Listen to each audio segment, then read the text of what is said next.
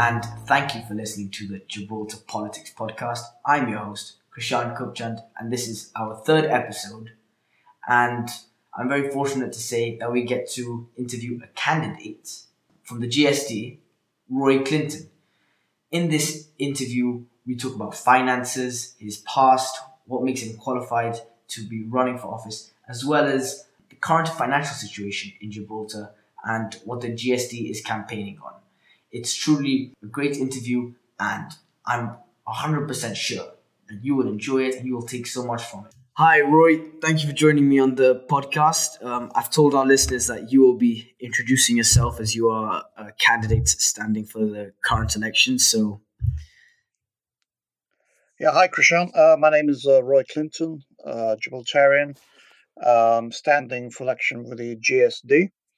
Um, I'm a chartered accountant uh, by training, and I spent the last uh, 14 years uh, working in private banking in Gibraltar. All right. Would you be able to tell us about that experience? Well, it's quite varied. Um, believe it or not, accountancy is not as boring as people make it out. And certainly at the senior levels, uh, you get involved in all sorts of uh, decisions and licensing um, and hiring, basically the whole range of activities in running a bank. So that expertise will really be able to help you um, as whichever role you do play in the um, government if you are to be elected. Yeah, I mean, I have apart from specialized financial um, services training, you know, I, I know uh, how to read a balance sheet, so I also had had general management experience.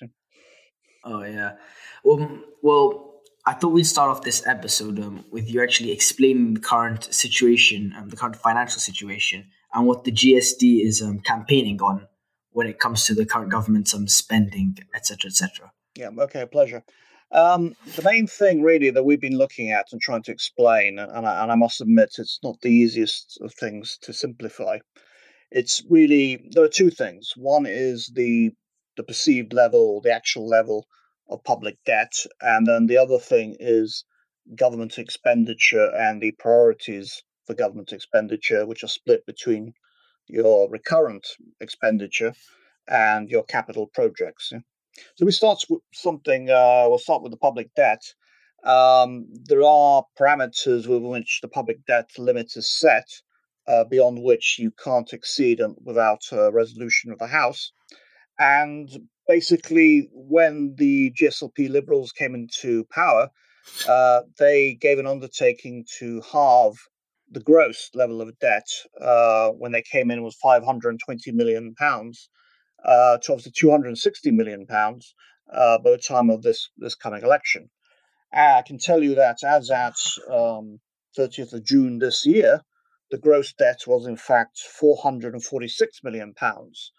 So unless they pull a rabbit out of the hat, I can't quite see how they're going to achieve this unless they get some money in from land sales just before the election. Now, having made that commitment, what the GSLP have done, GSLP Liberals have done, is they moved the old government debentures into savings bank debentures, telling uh, pensioners, look, we, we swap you one for one, you won't see any difference. So that automatically should have brought down the gross debt, debt levels um, in exchange for savings bank. But then, having done that, it meant all the cash was now tied up in the savings bank, which technically the government didn't have access to. And this is where we, we really have our biggest um, disagreement with the government, and that is uh, the creation of credit finance and the creation of an investment of 400 million pounds into this entity called credit finance, which is financing government projects such as 30 million loan to Sunborn and another 340 odd million to Gibraltar Investment Holdings, which is the top of the pyramid of government companies. So we would argue and say, look, yeah, that 400 million probably should have been uh, government debt and added to the total government debt number. So if you were to take credit finance, they also bought Gib Telecom shares through savings bank and some other bits and pieces uh, you know, the, the gross debt level should be closer to 850 million pounds rather than the 446 million that they're showing at the moment. And obviously, that's quite a big difference. That's a huge difference. Yeah, that's actually that's actually um, quite concerning. But is this uh, a definite number, as in 850 million, or is that an estimate that the uh, GSD has come together from looking at the evidence and the multiple balance sheets? Well, that's that's the number we come together with purely on the application of logic, in the sense of if the savings bank hadn't forked out the money, the government would have had to get it from somewhere. Uh, oh, and is, is the money that they've actually got from the savings account is this similar to, like, for example, issuing bonds to um, pensioners, and would this affect um, private debt or the potential um, pay that pensioners get in the future, say if they aren't, if the government isn't able to pay it uh, at a decent speed? Uh, well, no. Look, obviously, I'm, I'm, optimistic in that. You know, I'm, I'm, I'm, I'm hopeful the government obviously can meet its obligations when they fall due. Uh, I wouldn't wish that on any government. Yeah? But what we are saying is there's no transparency on what is the actual correct public debt number, uh, which we're all entitled to know. Um, you know, you, you would you would I think, be entitled to a Nobel Prize in economics if we could reduce debt, reduce, uh, have surpluses, and yet still have big capital projects. Yeah.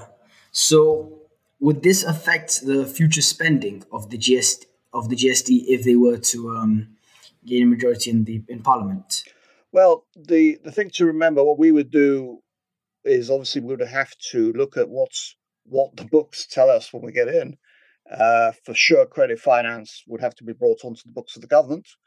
Um, and then we would have to see how much cash is left. Uh, but the key point is what we consider is important as a net debt. Uh, the analogy is if you borrow £100 from the bank, but you still have £90 in your bank account, then you know your real net debt is only 10 quid. Yeah? So we yeah. need to know how much cash is left from that 400 million to then be able to say, well, okay, you know, obviously we don't we don't want to be imprudent. How much cash have we got? What what is a priority, and how can we fund it? Yeah?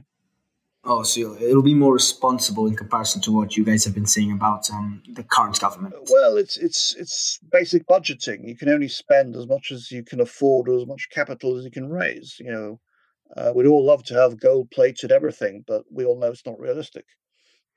And um, in terms of spending, or even just um, any conduct done by past ministers um, in Gibraltar's parliament, if there was any impro- inappropriate um, conduct to be found of this evidence for that, would the GSD take any action if they were going to take action? And what, what action would it be? Well, look, that's that's really a legal question, which obviously I couldn't really comment on. Uh, that sort of matter would be something for the Attorney General to advise on. And uh, thankfully, I can safely say I'm not a lawyer. and regard, regarding the debt, um, does the current debt actually affect the um, interest rates the government is borrowing at, and could it affect it in the future? Well, what you got to understand is the the debt. Let's forget about the savings bank at the moment. The official debt level is at the moment gross debt is 446 million pounds. 200 million of that is borrowed from two banks, Barclays and NatWest, at a, at a commercial rate of interest and the rest is is the standard uh, government debentures that we all know, uh, effectively internal internal to this economy. Now it, would be a question of of the judgment of the people you're borrowing from outside Gibraltar as to what rate or what risk they think Gibraltar would face and what risk premium they would want in order to lend to Gibraltar, which would be a standard uh, lending approach to any credit proposition. Oh, that that makes um, a lot of sense. And so GSD, when it comes to actually funding any potential manifesto promises, if they they if the current government hasn't left you with enough funds, say, to um, spend on certain promises, what what would happen? Would you borrow more money, or would you leave it and um, spend within your means? Well, look, I think the answer has got to be spend within your means. Uh, we we would have certainly we are costing the manifesto, and we're not going to promise anything that we don't think is realistic. Um, what we would do effectively, if, for example, we can't borrow more, there isn't enough cash immediately available, we'd look to um, eliminate wastage and overspending. Oh, at the end of the day, you, you need to balance the budget. Yes, and recently, um, the GSLP have actually um, released an advert comparing the spending of the previous GSD administration to um, the GSLP's spending in the past four years. Uh, do you have any comments on that? Well, it's comparing, you know, apples and pears. Um, they've they've taken uh, out items that suits suits their case, and comparing it to an administration of sixteen years. Yeah? Um, it's like comparing two shopping trolleys and say, look, for for my hundred pounds, I bought twenty items. You bought two. It depends what it is you're buying. Yeah. Yeah, it depends on the um, item, the quality, etc. Et exactly. Yeah. All right. Um, well, Roy, I think that's it. I'm glad that we kept it nice and short, and I hope that our listeners enjoy. Is there any message that you would like to um, tell them? Well, um, certainly, if if um, your listeners are of your sort of age range, I'd say you know keep tuned into what's happening in local politics is important. It wasn't, I think, in my own mind that long ago since I was a sixth former, and I was always interested in politics. And I think it's important that young people um, keep tabs of what's going on because it is your future, after all. Yes. And I'm sorry, I, I thought that'd be the last question, but I'd just like to ask you a personal question. Sure. Why did you Why did you choose to um, run with the GSD? Why this election? And um, why get into politics after being so successful in the um, banking sector sure. in the past? Well, look, um, I've always had an interest in local politics. I joined the GSD practically soon after it was created when I was still a student in the UK. So the GSD is my natural home uh, if I was going to go into politics. It's something I've been thinking about for a long time.